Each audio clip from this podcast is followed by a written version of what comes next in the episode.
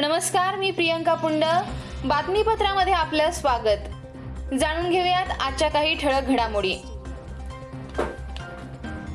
जगभरात तब्बल छत्तीस लाखाहून अधिक कोरोनाचे रुग्ण तर दोन लाख बावन्न हजार सहाशे ऐंशी लोकांचा कोरोनामुळे मृत्यू. कोरोनावर लस तयार केल्याचा इस्रायलचा दावा. अँटीबॉडी विकसित करण्यात आय आय बी आरला यश. लॉकडाऊनमध्ये अडकलेल्या निवृत्त पोलीस महिलेवर फिरोजपूरमध्ये बलात्कार. पोलीस घेत आहेत आरोपीचा शोध. जेईई मेन्स आणि नीट या दोन्ही परीक्षांच्या तारखा जाहीर. केंद्रीय मनुष्यबळ विकास मंत्री डॉक्टर रमेश पोखरियाल यांनी केली घोषणा. बॉर्डर सिक्युरिटी फोर्सच्या सदुसष्ट जणांना कोरोनाची बाधा.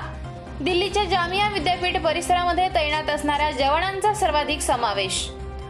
कुस्तीगीर बबिता फोगटकडून हंदवाडामध्ये शहीद झालेल्या जवानांना श्रद्धांजली अर्पण. दहशतवाद्यांना दिला कडक शब्दामध्ये इशारा. जपानमध्ये विद्यापीठाच्या कार्यक्रमात विद्यार्थ्यांऐवजी चक्क रोबो सहभागी. कोरोनाचा संसर्ग लक्षात घेता विद्यापीठाने दिली ही सूचना. औरंगाबादमध्ये बिअर बार मालकाची राहत्या घरी आत्महत्या. पोटाच्या आजाराला कंटाळून आत्महत्या केल्याचा पोलिसांचा अंदाज. देशातील लॉकडाऊनचा रोजगारावर मोठा परिणाम. बेरोजगारीचा दर सत्तावीस पॉइंट एक टक्क्यांवर. कोरोनामुळे आषाढी यात्रेवर अनिश्चिततेचं सावट. वारी संदर्भात सरकारने योग्य निर्णय घेण्याची रामभाऊ चोपदार यांची मागणी. राजुरीमधील स्वस्त धान्य दुकानावर आमदार रोहित पवार यांचा अधिकाऱ्यांसह छापा दुकानदाराकडून उडवाउडवीची उत्तरं.